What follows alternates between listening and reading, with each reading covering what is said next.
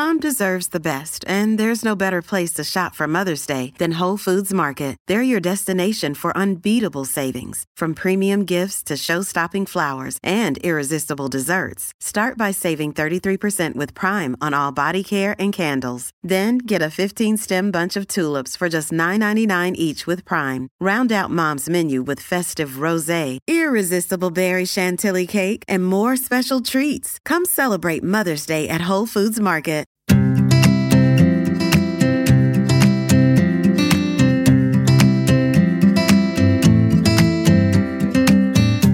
I'm Ella, the founder of Deliciously Ella, and this is our podcast, Delicious Ways to Feel Better. Our bite sized episodes are all about making health and well being easy and digestible so that each week you can feel a little bit better. And to help you implement those learnings, we update our app, also called Feel Better, every week with tools across nutrition, mindfulness, sleep, and movement. You can download the app from the App Store, Google Play, or our website. And across January, we've got 25% off the annual subscription, making it just £1.75 a month. And the discount will be applied automatically on the App Store and Google Play. And on the website, just use the code podcast20 25, so you've got a couple more days left to use it. So this week on the app, you'll find a beautiful sleep series with Holly Hustler. Holly combines these beautiful, soothing meditations with music from crystal singing bowls to create the most unbelievable sleep support.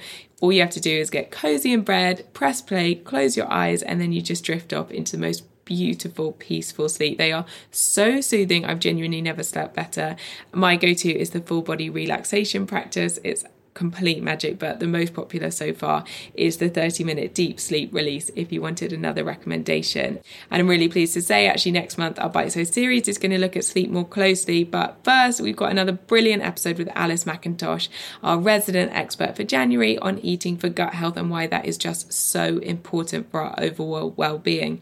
Alice is a brilliant nutritional therapist who also has a degree in biomedical science, and she is the founder of the supplements company Equi London. So, Alice, I know we touched on gut health a little bit last week when we were talking about how we can eat in a way that supports our mood, but can we just start with the overall why gut health is so important? I'm sure our listeners have heard about it everywhere, especially this January.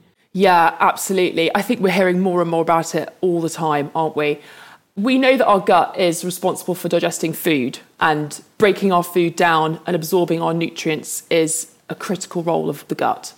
And of course, that's really, really important. We could all be eating the best diet in the world, but if we're not breaking our food down and absorbing the nutrients properly, then we might not be getting all the benefits of all the vitamins and minerals and fats and protein that's in there. So that's a really, really big role that the gut plays. But we also know now, and this is again, I feel like we're just at the tip of the iceberg with this. The gut is linked with so many other things and other body systems, our hormones, our skin is closely linked to our gut. Our immune system, 80% of our immunity is found in the gut, and it provides a first line of defense against viruses and bacteria and the seasonal sniffles that this time of year are rife in the office or being brought home from nursery. And we know that a healthy gut is essential for, for strong immunity. And we touched on this last week, but the gut contains 80% of our serotonin, plus all of the other neurotransmitters in the body. So, not just serotonin, dopamine, and GABA, and all the other ones that are important for keeping us happy. And the gut is lined with neurons that communicate with the brain. And gut health is so important for keeping our brains and our mood positive and happy. We also know that people who have a compromised gut can be more inflamed and have more inflammation in the body in general. Often, inflammation can actually begin in the gut. So basically, it's almost like it's at the center of our health sometimes. You know, every organ has its role, but we know that the gut has so many links with the rest of the body and is such an important organ to keep healthy. And how can we start to eat in a way that supports the optimal health of our gut so that it has that positive knock on effect across our skin, hormones, immune system, inflammation, etc.? All of that stuff's quite complicated, but actually, supporting your gut doesn't need to be really complicated. I think let's talk about fibre first. And I know this is something that people have heard about before, but we have to talk about it because we're not getting enough, generally in the UK, people are not getting enough fibre in their diets. And it's one of the most important things you can do for your gut. Fibre is actually only found in plant based food, and it's basically the portion of a plant that can't be digested by the gut. And so once you've absorbed all the vitamins and minerals and nutrients from that food, the fibre is left behind in the gut. And this is really important because it can then ferment and provide food for our gut microbes, our gut microbiome. So our gut is full of bacteria, and our microbiomes are one of the most important components of a healthy gut. They help us break food down, absorb nutrients, eliminate toxins. They keep our gut pH balanced. They produce chemicals that support our immunity, such as short chain fatty acids, which are so important for the health of our gut and the rest of the body. And basically, our microbiome is essential for the health of the gut, and fibre is the key to supporting that. So, what this comes down to is eat different types of fibre because these feed different types of bacteria. And what we really need to remember is that the more diverse our diet, the more different types of fibre we have, hopefully, the more diverse our microbiome is, which is a really important thing for the gut. So, what this means is, and we, we mentioned last week, didn't we, getting 30 different sources of plant based foods a week. That's really what this comes down to. Get a wide array of fibre from plants lentils, beans, nuts, seeds, nut butters, flax, vegetables of all colours, fruits. It does sound overwhelming, but it's actually quite doable on a plant based diet. You know, and you can also think about ginger and garlic and spices and herbs, they all are included as well. And hopefully, if you're doing our seven days to plant based diet plan, then you'll definitely be getting 30 sources of vegetables and fruit and fibre a week. The one thing I would say about fibre actually, though, is if this is new to you and you don't eat much fibre at the moment, introduce it slowly because when you change your diet quite radically, your microbiome is immediately impacted. And so, if you're quite sensitive gut wise, go slowly, introduce a couple of new things a week, and make sure you drink plenty of water as well. Really important when increasing your fibre level. And Alice, you mentioned the different types of fibre at the start of that. What are the different types that we should be looking out for and making sure we're including each week? Well, put simply and broadly speaking, we're aiming to just get the different types from different vegetables, different fruits, different types of lentils, different types of beans, different types of nuts and seeds. If you're getting a whole array of those, then you should be getting all the different types of fibre. You can break fibre down into soluble and insoluble fibre, and they have different roles in the gut. Soluble will dissolve water, and insoluble won't. And they have they will have different positive impacts on how the gut functions. But broadly, if you're getting lots of different types of fibre, as we're recommending, getting your 30 different types per week, then you should definitely be getting enough of both types. The fibre will help to keep your gut moving, so you'll get gut motility. So basically, you can poop every day, which is so important for a healthy gut. They help to keep the stools soft. They help to ensure that we can absorb the nutrients from our food properly. And they help to reduce inflammation. They just have so many important roles within the gut, but also for the rest of the body as well. So, if you're getting that 30 a week, you should be getting lots of different types of fibre that will feed lots of different types of bacteria. And aside from fibre, are there any other specific things that we should be looking at eating or perhaps eating a little bit less of to support gut health? Yeah, well, we just talked about the gut microbiome. This microbiome is linked with our brain and our metabolism and our immunity, our skin, just our longevity in general.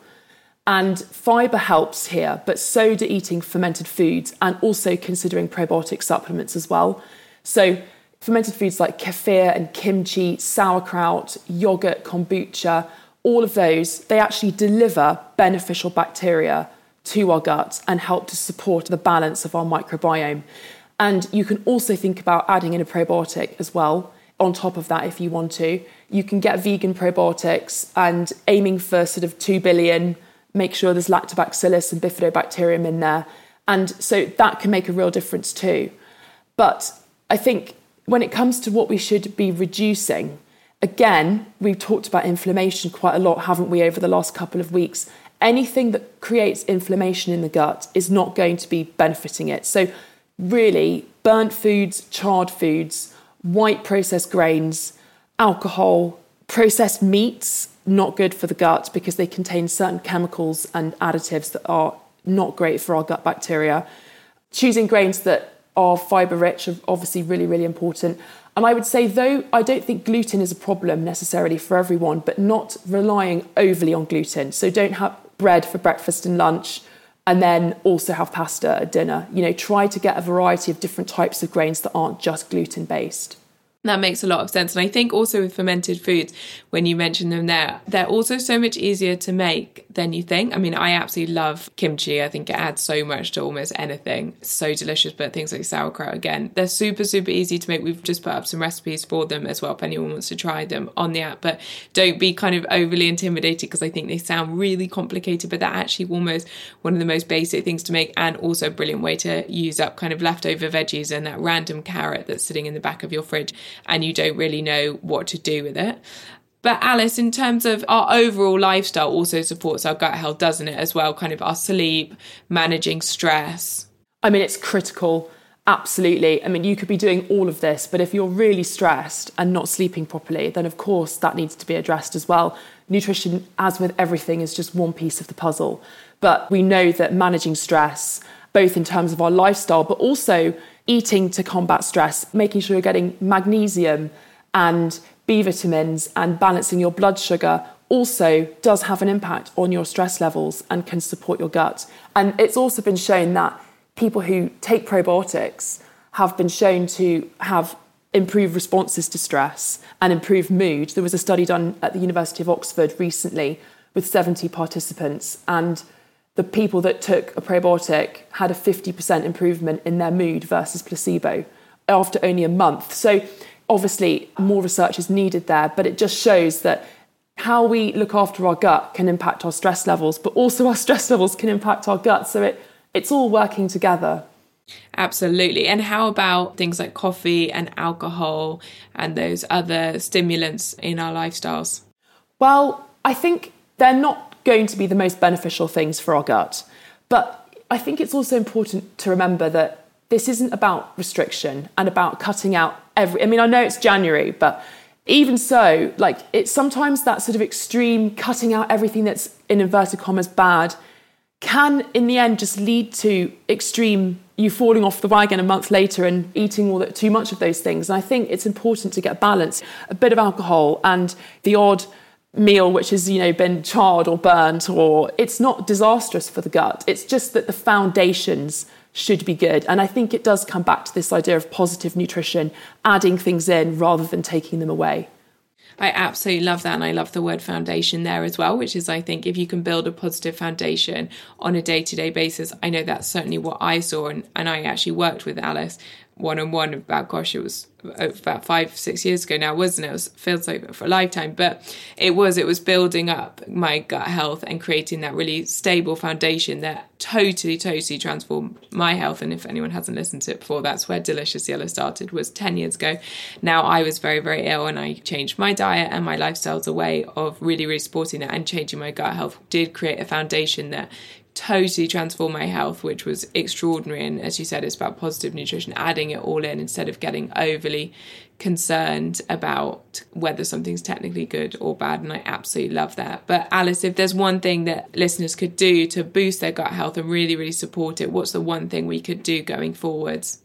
I would say it's, it's, it's got to come down to fibre. Try to get as much diversity, get those 30 different plant based foods in a week even making changes for two weeks to your diet and, and eating more fibre has been shown to affect the balance of our microbiome in just two weeks. Now, obviously, this does require consistency. And I think just following on what you were saying, this is about lifetime, you know, long term changes. That it's, it's consistency that makes the difference. But even just adding in a few more types of fibre per week is hopefully going to be supporting your gut microbiome and getting your gut working better.